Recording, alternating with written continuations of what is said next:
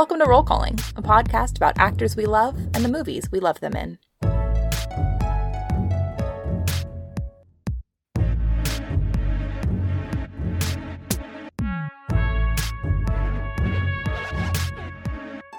I'm Caroline Siede, a film and TV critic for the AV Club. And I'm Ned Baker, a filmmaker, educator, and wrestling fan. Over the course of this podcast, Ned and I are going to take turns picking an actor that we are particularly obsessed with and then selecting five films that capture who they are and why we love them. So, Ned, we're about a year late into this starting a podcast in quarantine trend. Yeah. But we felt like we had to do it. We were tossing around ideas, and I feel like we pretty quickly landed on actors as a topic that we wanted to cover. I feel like Yeah, as- we had a few duds of ideas, few- but that was yeah. the good one. we had a few to get through. I feel like for as discussed and well known as actors are, there's also an element about them that feels mysterious to a lot of people. Sure. And I'm into that mystery, and I'm also into unpacking that mystery. You and I, we are just just to throw it out there so people know, we're both theater kids, former Mhm. slash current theater kids. We met in theater school. We both have experience with acting. And I feel like we thought that looking at film through the prism of actors might make for some interesting conversations. Yeah, and that's I think it's definitely one of the ways that's sort of one of our go-to lenses when we discuss movies, which we which we do often. Um, you know, as you say, I, I used to be I still am an actor. That's an identity crisis thing. I don't I don't have an acting career. I'm I'm dating someone who does, but but I enjoy acting. I've done a lot of that. And now you I'm grew I'm- up acting and you studied I- at school. I did, I did. I showed up at school as an actor. You were already kind of a director then? Yeah. I, similar to you, have an identity crisis of my theater kid origins, but I, in high school, was very into directing. So I felt like my perspective on acting has always been I love working with actors. It was my favorite part of directing. I knew I didn't want to be an actor, but I sort of liked studying the craft of acting in order to be a better director, a skill that I then immediately dropped to go into film and TV criticism. But I want to revive it a little bit here so yeah, I think that my interest in acting and my study of acting was from this perspective of trying to help actors be better. And that's sort of I don't know, an interesting lens to bring to the film criticism side of things. I Yeah. think. And I've started working in film, started in theater, have, have moved over towards film more now. And I definitely think that my writing and directing are grounded in characters and actors. And it's also kind of my primary lens for watching film, which I don't do professionally like you do, but I still do quite often. So that'll be a fun way for us to dive into the great wide world of film. So the way this podcast is going to work is that Ned and I are going to take turns curating a sort of like five film mini series starring an actor that we love. Um, and we are going to kick things off. This is our very first episode with my pick, which is Mr. Christian Bale. He's a Welsh born English actor and he's had a very long and varied career, dating all the way back to when he was just a kid, which I feel like people forget about sometimes that he was a child actor. But not us. Um, no, not us. We never forget anything about Christian. Um, he's played Batman, of course. He's won an Oscar. He has, along the way, gained a reputation as a pretty intense method actor. And I would say, most importantly, to, to me personally, he starred in a generation defining movie musical about turn of the century newsboys going on strike, um, which I'm sure we'll get into at some point. So, uh, in a minute, I'm going to get into why I decided to pick Christian as my first actor for this podcast. But, Ned, I'm curious about your relationship to Christian Bale. Do you have strong opinions about him? Do you remember when you first like encountered him as an actor? Huh. That's a good question. I I probably first encountered him as a Batman. Um hmm As probably a lot of people did. yeah, I mean let's see that that must have come out when I was 15. I liked comic books.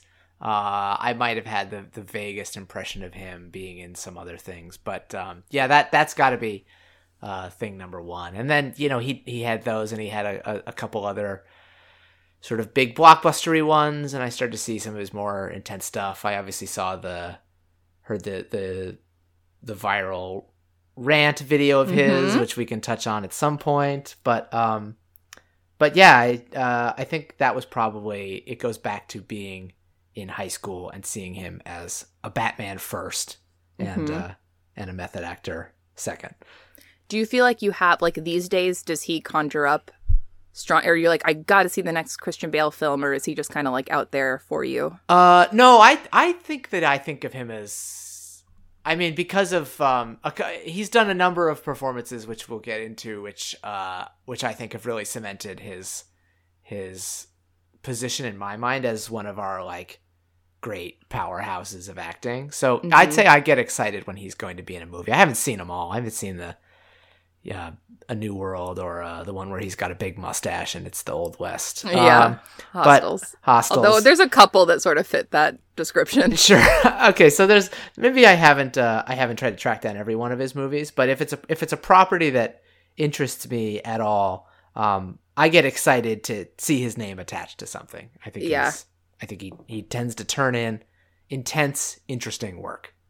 Well, this is a good segue because I am a person who in high school at one point just printed out a complete list of, you know, to up till then all of Christian's performances and sort of made it a goal to try to go through and see them all. So his earlier stuff I'm like pretty connected to. I I can't say I fully, you know, kept up with it after that high school obsession, but so obviously I have a lot of like personal history with Christian Bale. He was I was trying to think of like why I feel so connected to him. I think when I was sort of in middle school and high school, I have a very like obsessive pop culture personality, but as in especially in middle school, I would just get very obsessed with something and like consume a lot of it, you know, like going to see Lord of the Rings like 6 times or yeah. Pirates of the Caribbean or whatever. And I think I had, you know, as I'm sure most like young teens do, like celebrity crushes. But I think I also had talent crushes. hmm And Christian and actually Heath Ledger, they were the two people that were really like in that overlapping circle of like, I Oh. have a crush on them as a person, but I also am like legitimately very into their career in a way that like, you know, Pirates era Orlando Bloom, I had a crush on, but I was not like, I need to seek out, you know, the artistic work of Orlando Bloom. No. Not quite the same. No. And although that is why I saw Troy, so I can't say that I didn't at least try that a little bit.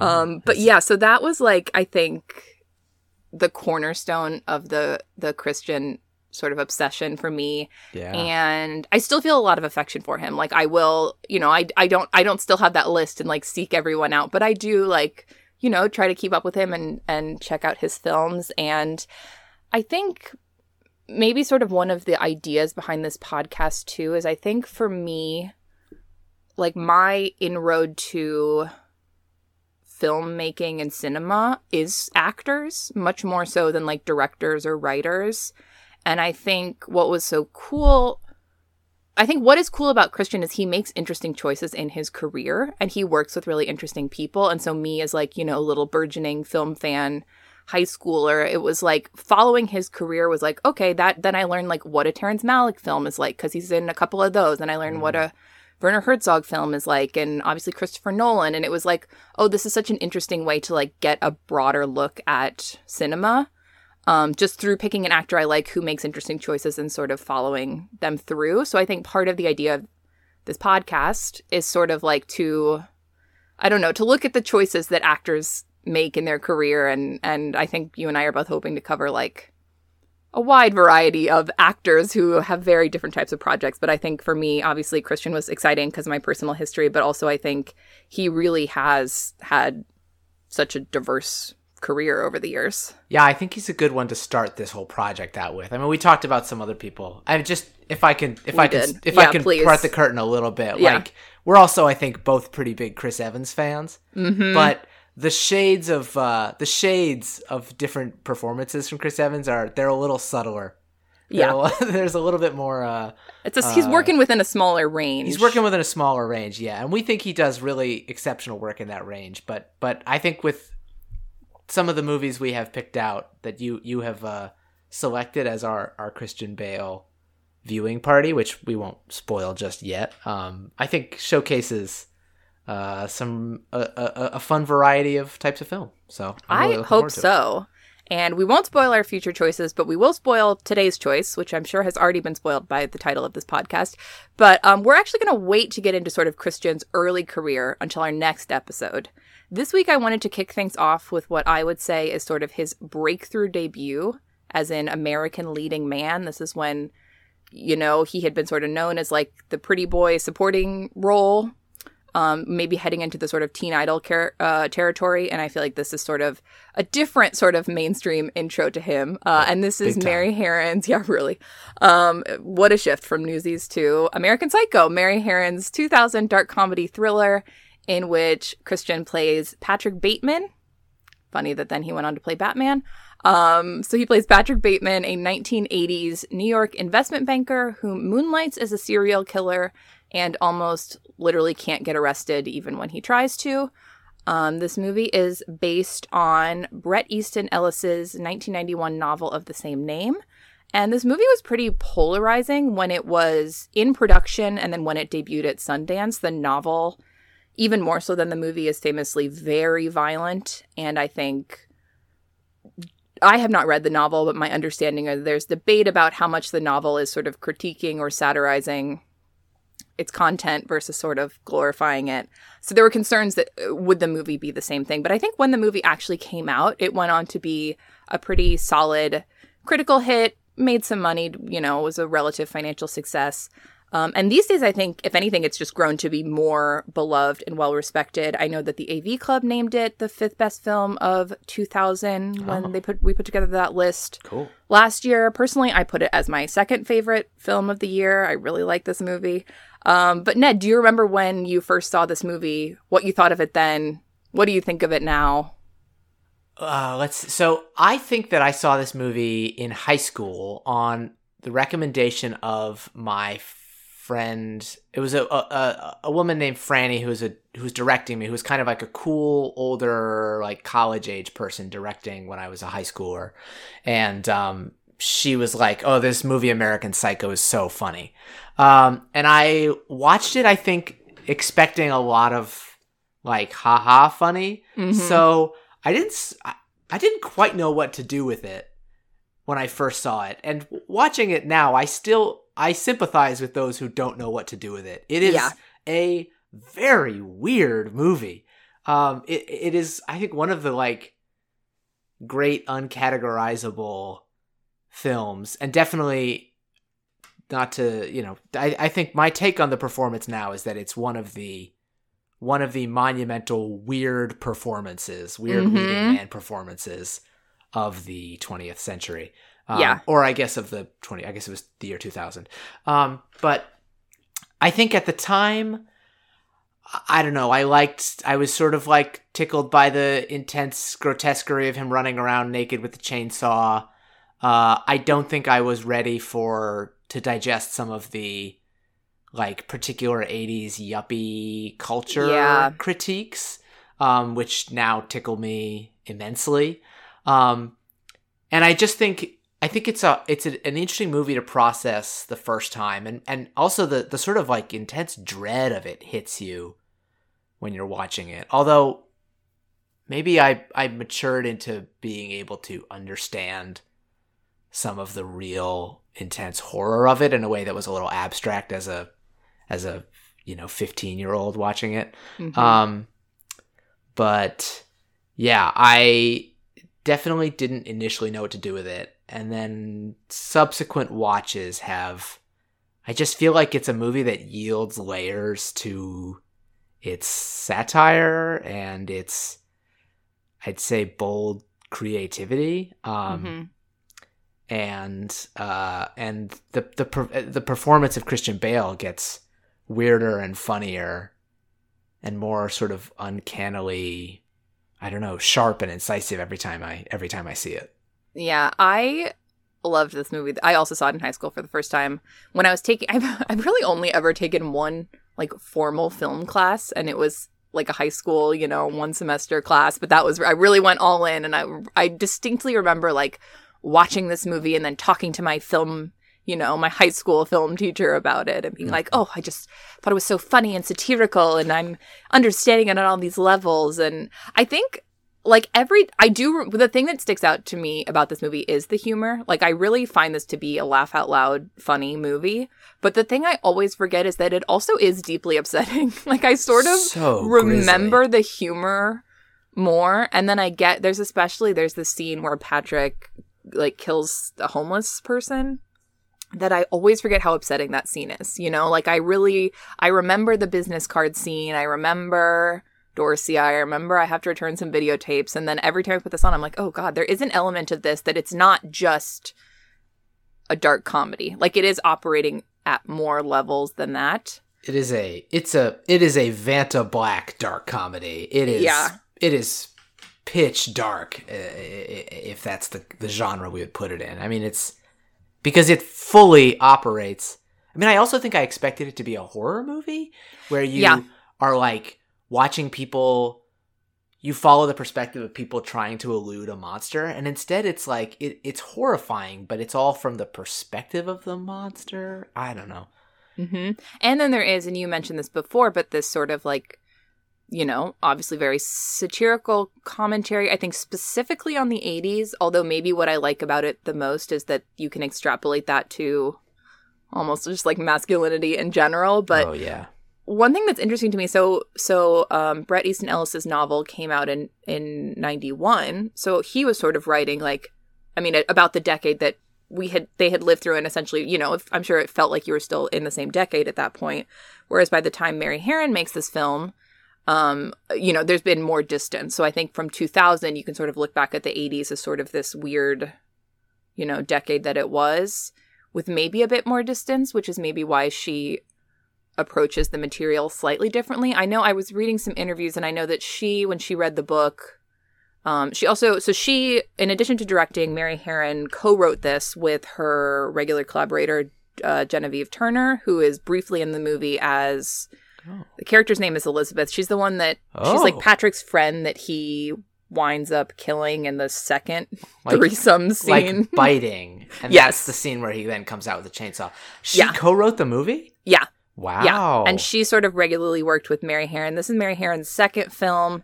Um, she made a movie called "I Shot Andy Warhol" in 1996, um, and so yeah, so they, in adapting the material, they said that they felt the satire was in the book, although the book is sort of much more, I think, like very very graphic in its description of everything, and so they decided in their adaptation to sort of tone down the violence and up the satire of it Mhm. while of course keeping elements of the the creepiness and the violence as well. But i think that there is you really get the perspective that the movie is like outside itself commenting on itself and i think this is sort of what i like so much about christian's performance too but like even though as you said like patrick is our point of view character and we are sort of ostensibly you know following the monster or the serial killer or whatever Mhm. it's not then sympathetic to him or empathetic to him. Like it is also removed from him, and we are, I think, in many ways supposed to laugh at him. And that, like, I think that's why I get into wh- why I just find this film so funny, like the satirical edge of just like entirely critiquing like how ridiculous this world is.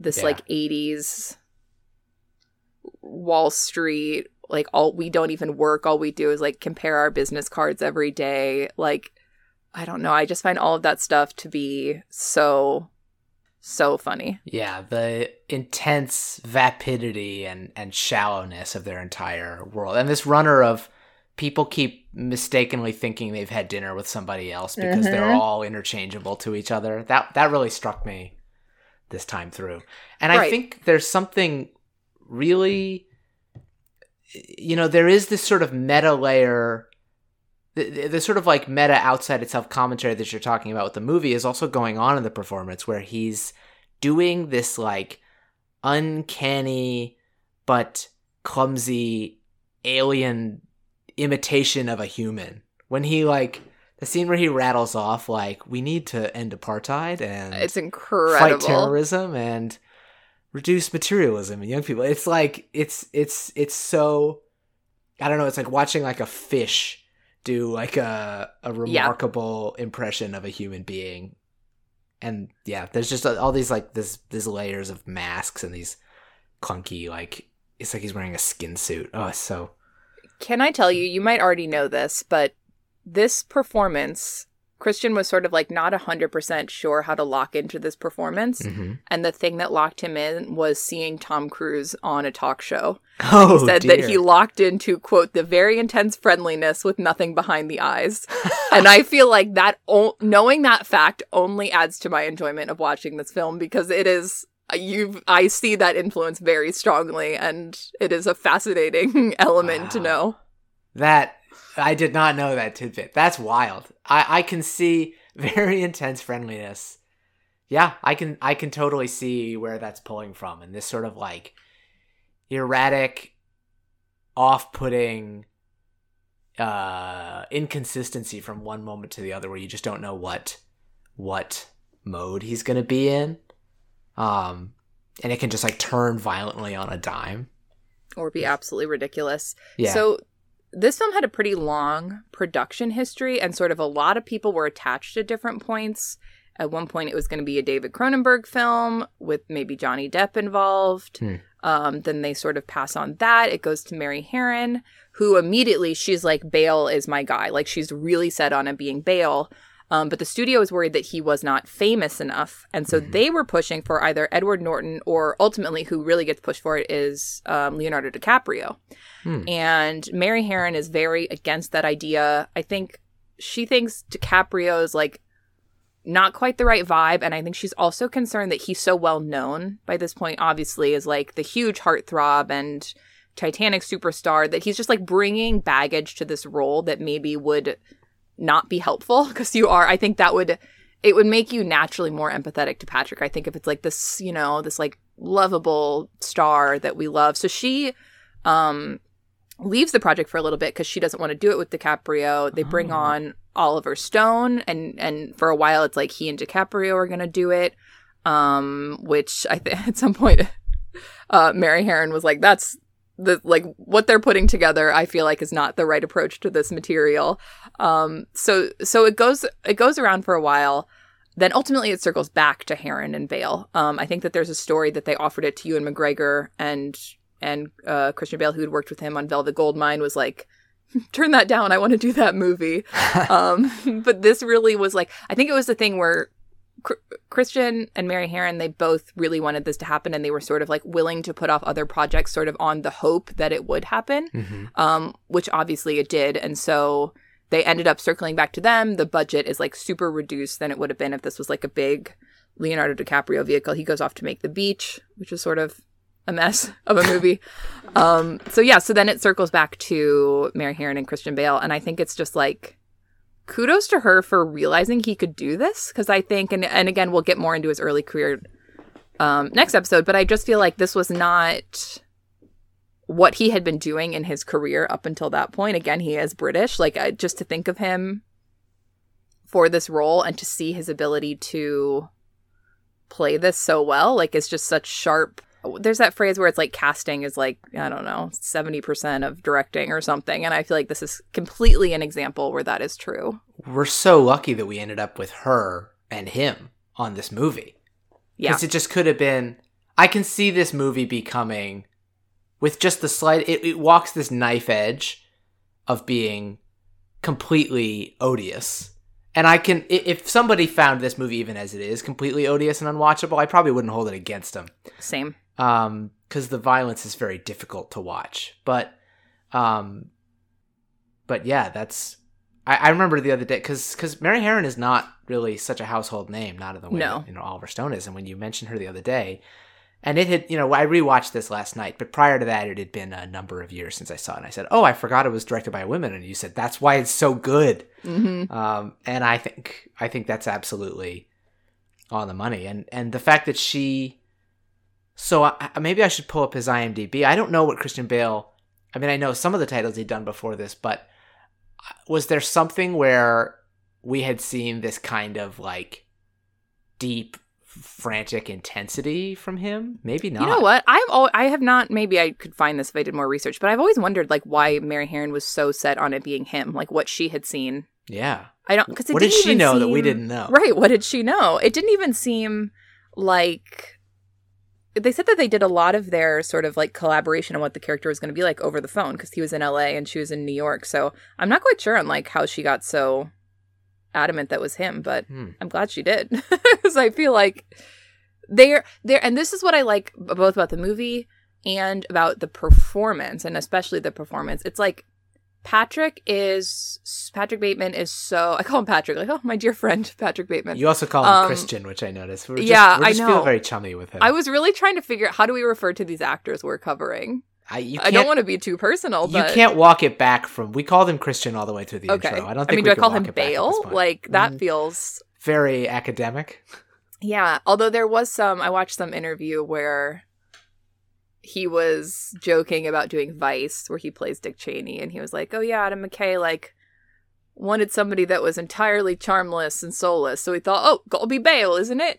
Oh, so he maybe calls he refers to Bale. himself, yeah, as Bale. All right. Well, Um, but yeah, I think about the the performance and the movie. They they get that Patrick Bateman and everybody in his world, but him in particular, they're just supremely uncool.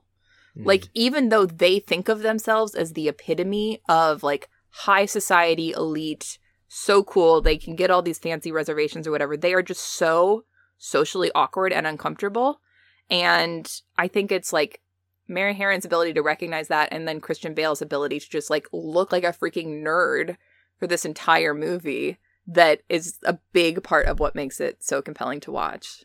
yeah, a, a nerd, but with this incredibly studied, sort of I don't know, uh, late twentieth century leading man smarm about him. It's like it's it, it feels like the preceding like fifty years of, um, sort of like high class drawing room gentleman leading men are kind of baked into his mannerisms, but Yeah. but in a way that always feels studied but not organic. You know, Yes. that the, the the way in which particularly when he goes on his monologues of like uh, you know, uh did you know that Whitney Houston's first album, simply called Whitney Houston, had four number one singles? When he goes on these these monologues, the mannerism are so uh like this grotesque caricature of I don't have a specific reference, but like your your tuxedo wearing leading man of the of of old Hollywood. Mm-hmm. And and yeah, but there's just- almost like he's imitating that and not doing it well. exactly Like yeah. he has a vision of like, oh, this is like how Cary Grant is or whatever. Mhm. But in actuality, he just comes across so awkward and weird, and clearly no one like actually enjoys being around him or his friends. Yes. Yeah, when he first when he first brings in uh uh Christy and Sabrina as he calls them, the you know, the two separate call girls Yeah. and and is I is discussing I forget what album then. Maybe uh Phil Collins. Um and the like the the looks that you see that go between them every time they're Mhm. like what the fuck is going on with this guy? You get Well, it- you get that perspective on on how uh, ineffective and unnatural his act is. completely. And I think that's completely to the credit of Mary Harron. Again, I feel bad like keep talking about this book I haven't read, just like that the facts I've read summaries of. But my understanding is that the book is more maybe glamorizing isn't the right word, but it describes these things in details. I think it makes the sex scenes feel very sexy. It makes the violence feel very graphic. And I think what's like key to this movie is that yeah, none of the sex scenes are sexy. They're funny and they're sometimes deeply upsetting, but they're not it feels it's like clearly these women are not comfortable. Like they they're doing their jobs, but they're not like, oh, this is a guy that we're vibing with. Like clearly they No. think he's a weirdo as much as he thinks he's showing off so well. And then Yeah. the, half the sex scenes are just him watching himself in the mirror. Yes. Um, and it's just yeah, the the, the movie again, it always has that distance from what's happening because there is a world in which you know we're totally in in Patrick Bateman's mindset and and ooh, we're like this is a very erotic scene or this is very charged. Like I think about Game of Thrones. Like I feel like Game of Thrones, they were like could never get away from making things erotic or glamorizing things or going so over the top. There was never that mm-hmm. sense of distance and American Psycho is like the entire opposite direction where there's always that remove. Yeah. Speaking of Leo, I also think Wolf of Wall Street, which is kind of the Yeah. other big like Wall Street. I I genuinely believe that Martin Scorsese set out to satirize and criticize Wall Street culture, but I don't think that you have as successful a takedown. I I think it it falls a lot more over toward the end of the spectrum where if you are not already inclined to criticize these aspects, then you're going to see that movie as a as a celebration and be like, "Oh my god, these guys look like they're having so much fun, doing so much coke, having like sex with so many prostitutes. It looks it looks freaking rad." And even if Scorsese has the distance on that, I'm not sure that his movie uh draws its line in the sand clearly enough. And American Psycho more clearly does. I literally wrote in my notes that I'm now holding up to the camera for you. This movie is what Wolf of Wall Street wants to be. Oh, you are indeed okay. that- so we are evidence is there. completely in sync on that one. No, I completely agree that Wolf of Wall Street, a movie that honestly I know has its defenders, and as you say, it's defenders that say Scorsese is like commenting on all this stuff. I only see that movie as glorifying it. To be honest, I don't think it has that distance at all that American Psycho has, and I think this is just a much more successful riff on that idea. Um, I mean, maybe Wolf of Wall Street is proof that that Leo actually could have played this role fine because I, I do think that's a great performance from him. But yeah, for sure. but um, but yeah, no, completely. I think that this has that distance, and it also has. I think that what what helps it is that the premise is so heightened. Like the the idea. I feel like the joke of this movie is that like the average entitled Wall Street bro is literally indistinguishable from a serial killer is like inherently a funny joke and premise around which to build a movie. Yeah, yeah, and uh, and and uh, I think it it does raise an interesting question where you have you get Bateman's perspective, but you don't you don't know like I don't I feel like it it, it kind of has the it kind of raises the creepy idea of like this world cleans up after Bateman so well that you have no idea how many times over this could be happening. Um, the scene where he goes in towards the very end, one of my, my favorite scenes where he goes into uh, Paul Allen's apartment to clean up like the Yeah. mess of bloody, dismembered bodies that he's left there and finds the whole place whitewashed.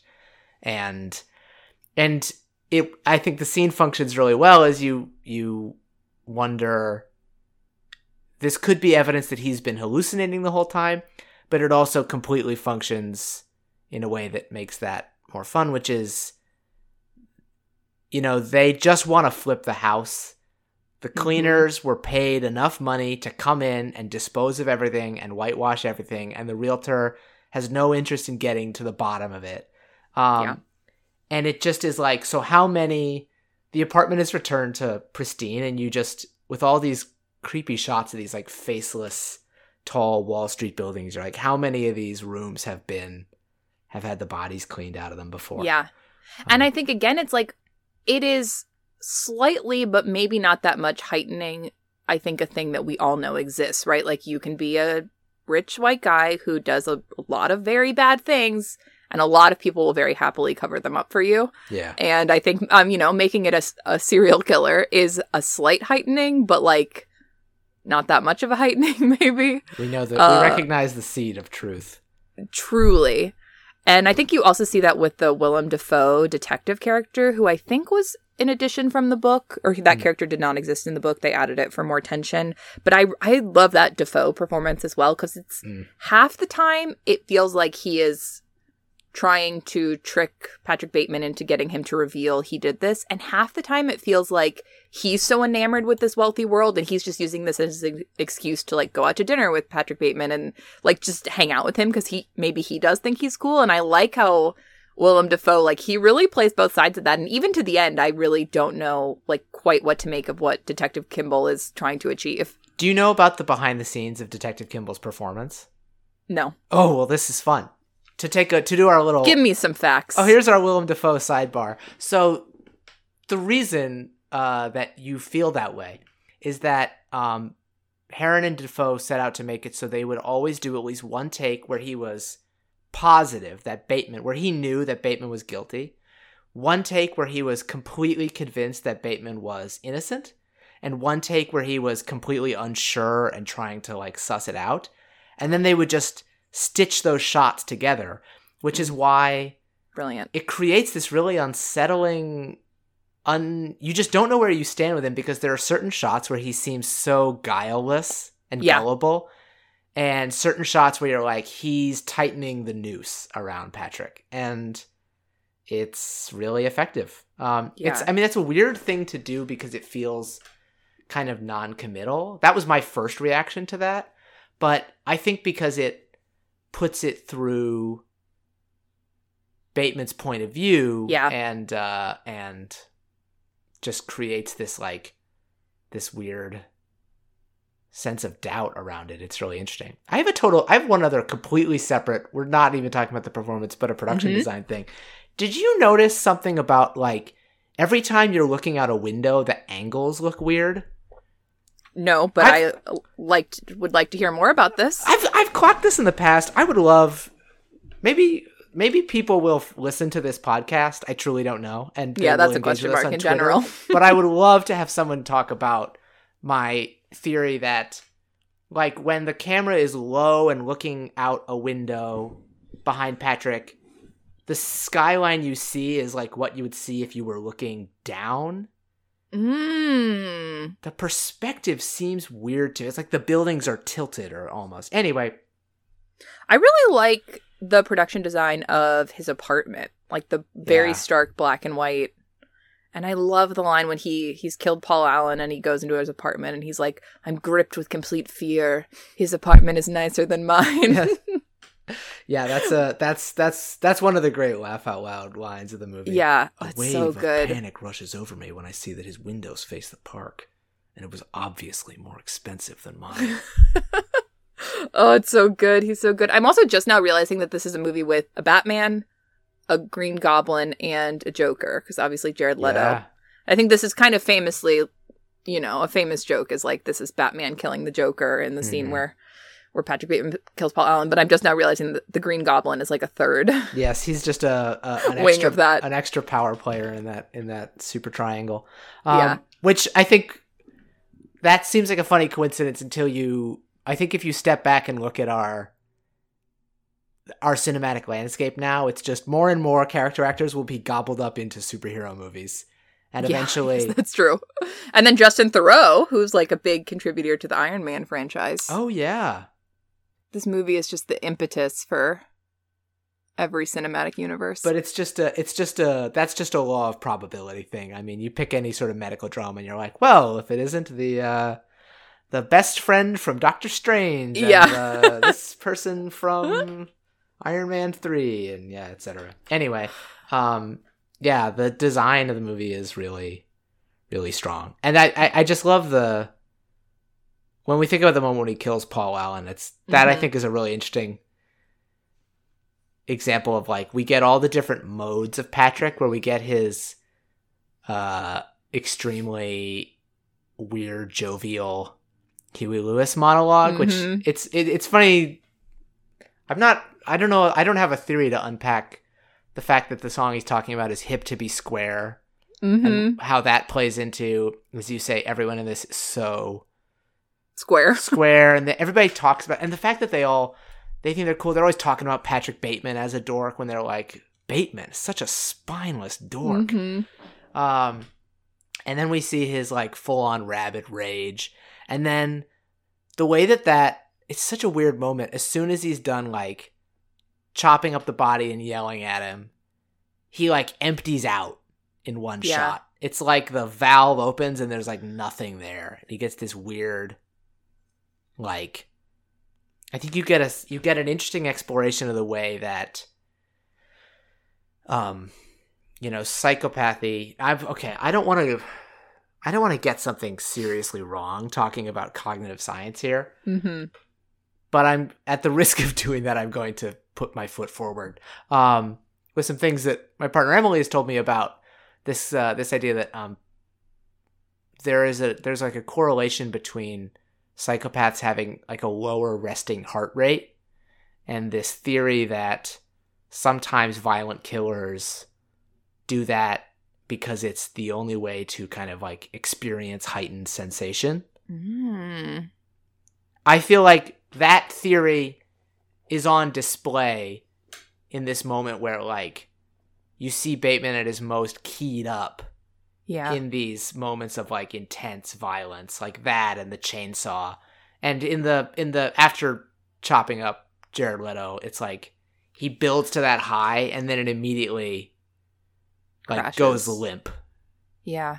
yeah Well, that's a good segue to just sort of talking, you know, really digging into this performance, as is the the goal of our podcast. right I think part of the reason I really wanted to start with this as our first Christian Bale performance is because to me, I think that he obviously has a very re- a big reputation for being very intense. hmm Um, you know, we mentioned the like the the tapes that leaked from the the Terminator Salvation set, yelling that became sort of his reputation for a while, or losing all the weight for the machinist, like just being a very intense, in some ways, like no fun guy hmm which you know maybe there's an element of that that's true i'm sure but i think to me when i look at this performance i'm like this performance is not the performance of someone that takes himself so seriously that he can't step outside of himself. Like this performance is so funny to to me that i feel like that's some sort of insight into maybe christian bale does not take himself as seriously as his sort of reputation suggests.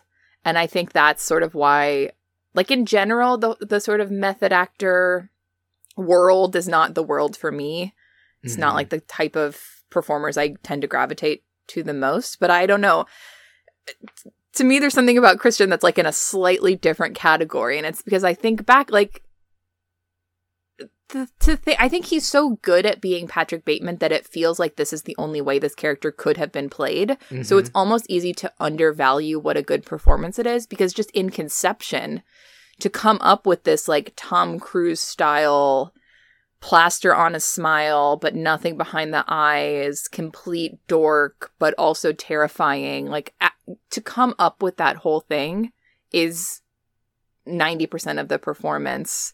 And I don't know if most actors would have gone this way with it.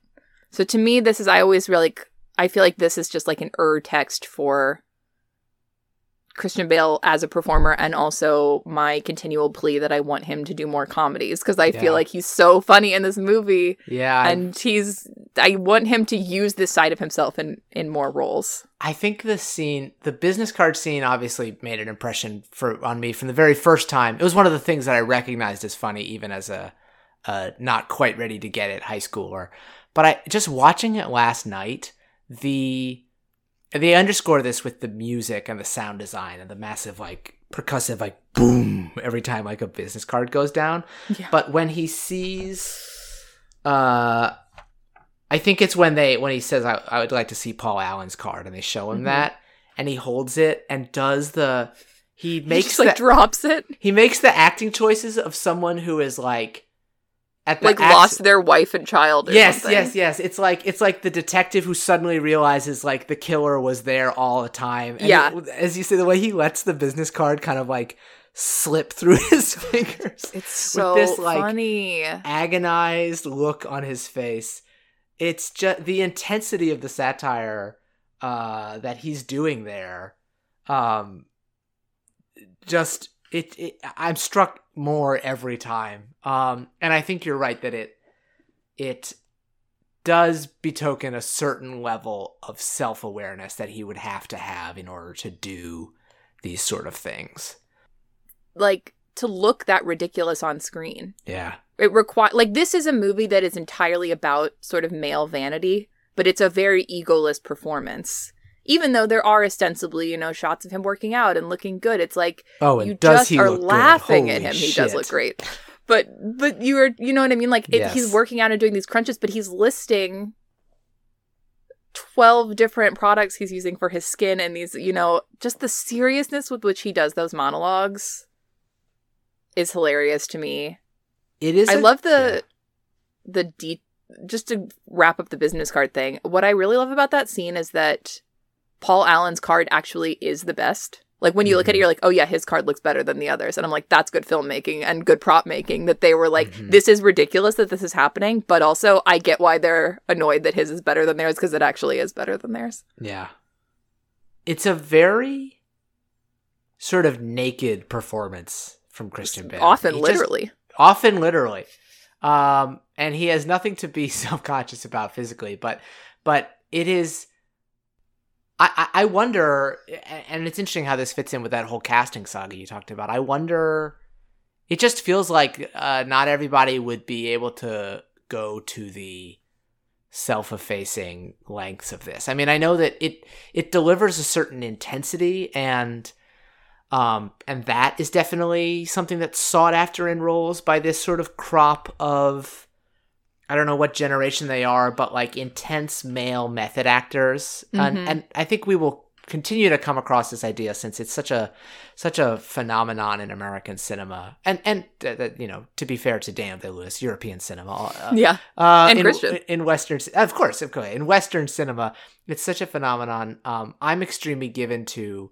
uh, believe the theory of a think piece that I read a few years ago, which it would maybe I should find the author of that and credit them here. But it was about how acting is seen by some as kind of like namby-pamby women's work, and Mhm. yet there is a uh, sort of a culture of men actors whose response to that is to demonstrate that they can undergo intense physical pain and distress and crawl around in the mud and snow and lose 50 pounds or gain 50 Yeah. pounds to show that acting is in fact hard and painful and therefore not um, not an emasculating work. So I think that Christian Bale may be sort of a part of that group, and there may be some of that going on, but um, but I do tend to agree that this is a this is there's a lot of vulnerability in doing the sort of things that he does in this movie,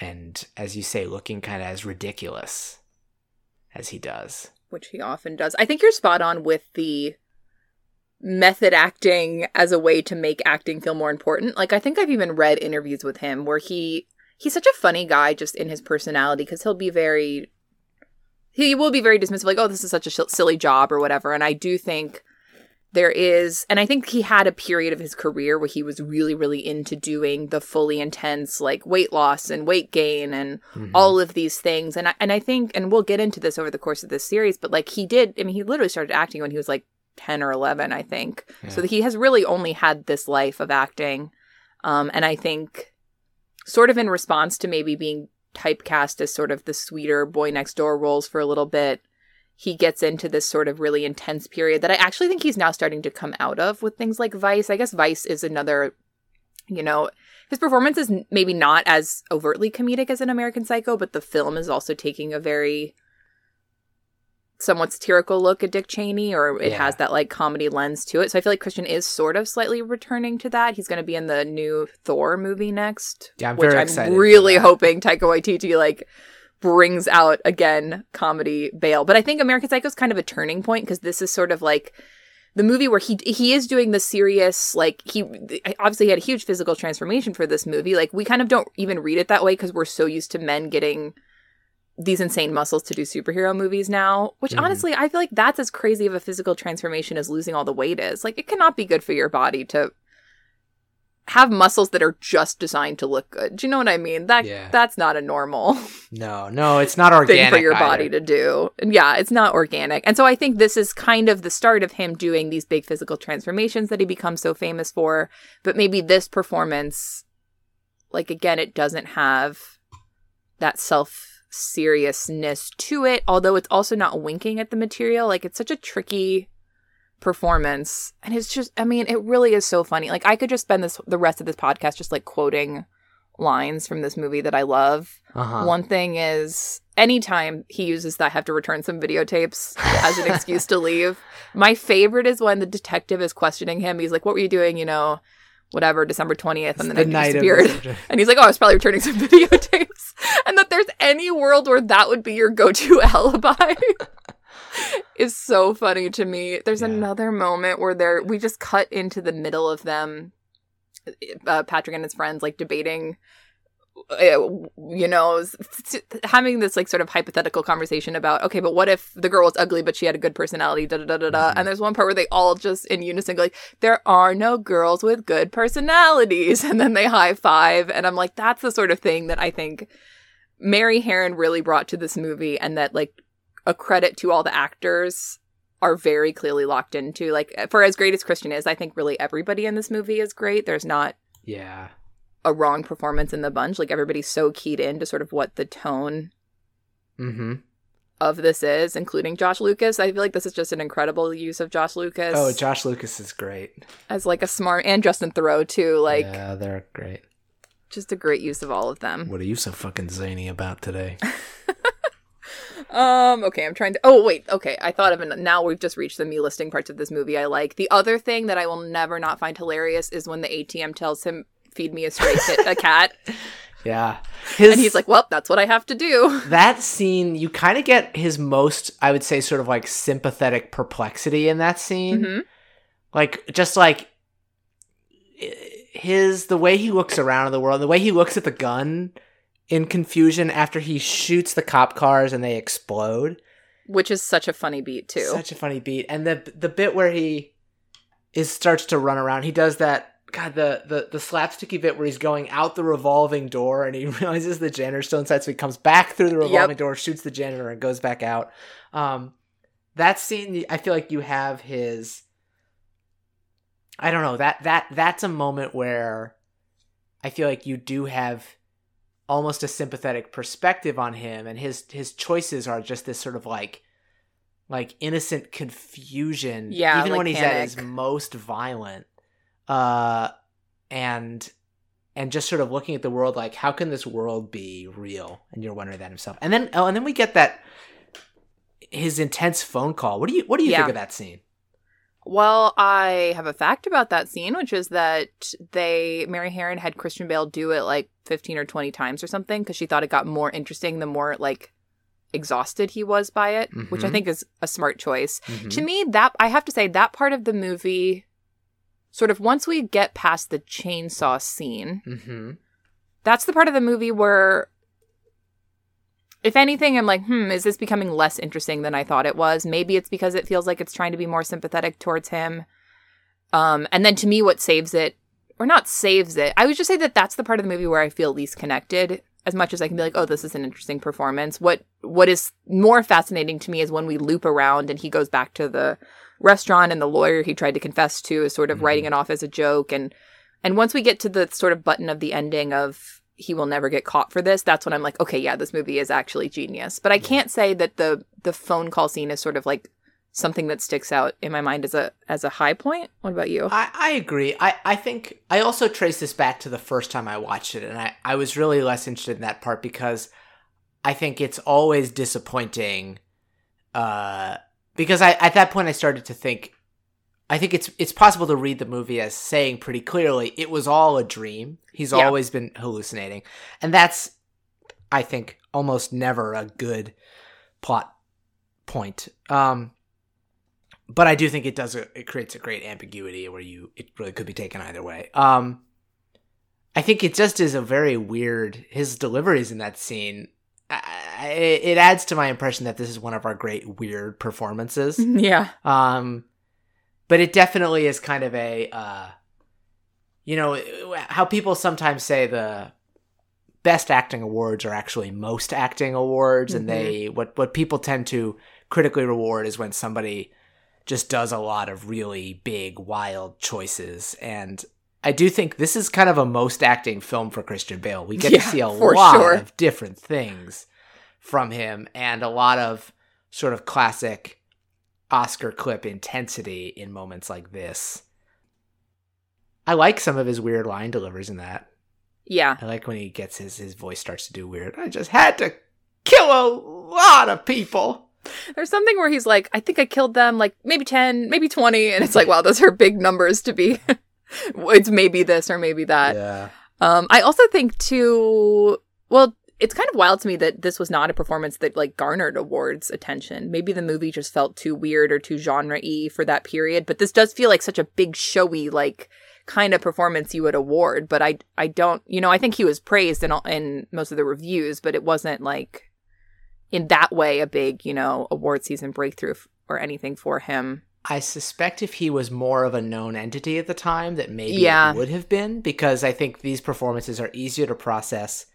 And we could discuss some critical theory of why this is, but I think these kind of performances are easier to they're, more beloved if you actually have that sort of like that thing that Mary Harron thought you would have with Leo, where you knew Mhm. all along that it was just your sweet Leo underneath there. Yeah. Um, I do think that some maybe people like to see the acting. I, I don't know, but also also anything labeled as horror is sort of traditionally overwhelmingly been boxed out from certainly the Oscars. Yeah, that's Uh, very true. So is- maybe it was just sort of the wrong the wrong time for it. But like I said, I think that this movie has really grown.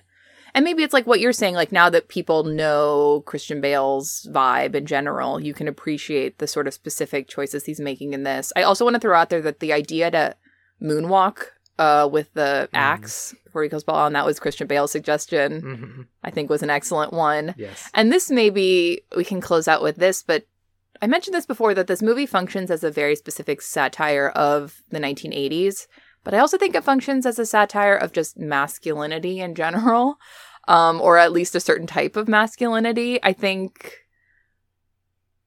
maybe this is the wrong thing to say on the first episode of a film podcast, but the way in which um, Patrick Bateman is sort of like speaking in facts that are not necessarily even his own opinions, but he knows sounds impressive. hmm I have seen elements of that in like the film critic community, I would say, probably a lot of communities I'm a part of. You know, there is a certain like, it doesn't really matter if I believe this or even know what I'm saying. I know the right thing to say in this situation. And whether that's like pontificating on Huey Lewis and the news or the news or or his um you know speech about the ACLU and we need the this and these are all the problems in the world. It's like he knows the right thing to say, but you can completely tell he doesn't believe these things. He's just like reciting them and that totally leans into like the awkwardness of the performance that I like so much. hmm I think there's a clear there's this idea that the like n- their community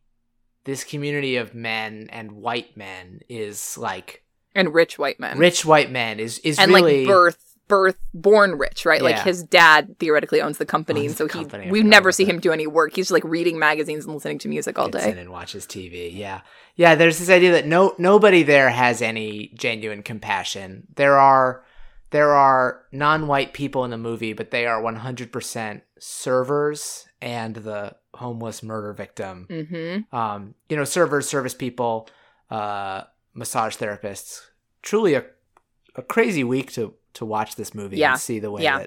that because this we're recording this. It's uh, today's March 20th, and it was earlier this week that there was this uh, violent murder spree in Atlanta where a guy Mhm. was specifically targeting massage parlors, which uh, you know appears to be motivated by racial hatred and and and hatred of sex workers and that sort of Mhm, like and sexism, yeah. and and and here we see uh here we see a movie about a guy who like is going around and massacring Mhm. sex workers knowing that he can do this with complete impunity a movie Yeah. from 20 years ago Yeah. um Well, and the thing I couldn't stop thinking about too, particularly because Patrick Bateman is so enamored with Donald Trump and keeps talking about like, is that Ivanka or the yes, Trumps here? It's like trump's car You know, Trump had that quote where he's like, I could stand in the middle of Fifth Avenue and shoot somebody and not lose any voters. And it's like this movie is sort of that idea, right? Like like you're saying, Patrick Bateman knows who to pick as his victims. The only time he comes close to getting in trouble is when he kills Paul Allen, who's another like, you know, rich, powerful white man. But like you said, we can murder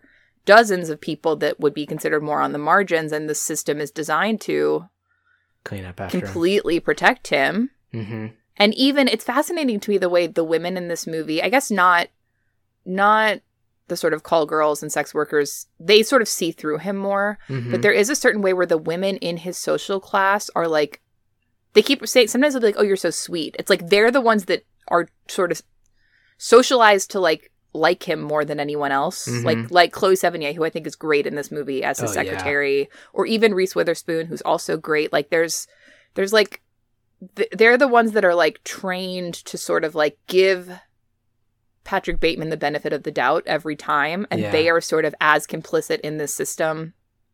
Even as they are, like I think the Chloe Sevigny is maybe probably or hundred percent the most one of the most sympathetic characters Yes. in the film, but Yeah. she is not sympathetic because she's seeing the evilness of Patrick. It's because she is so taken in by it. And Yeah. that becomes its own mix of her uplifting the system and also sort of being a victim of it. And but then she gets to live in a way that a lot of the other people in the movie don't, obviously. yeah.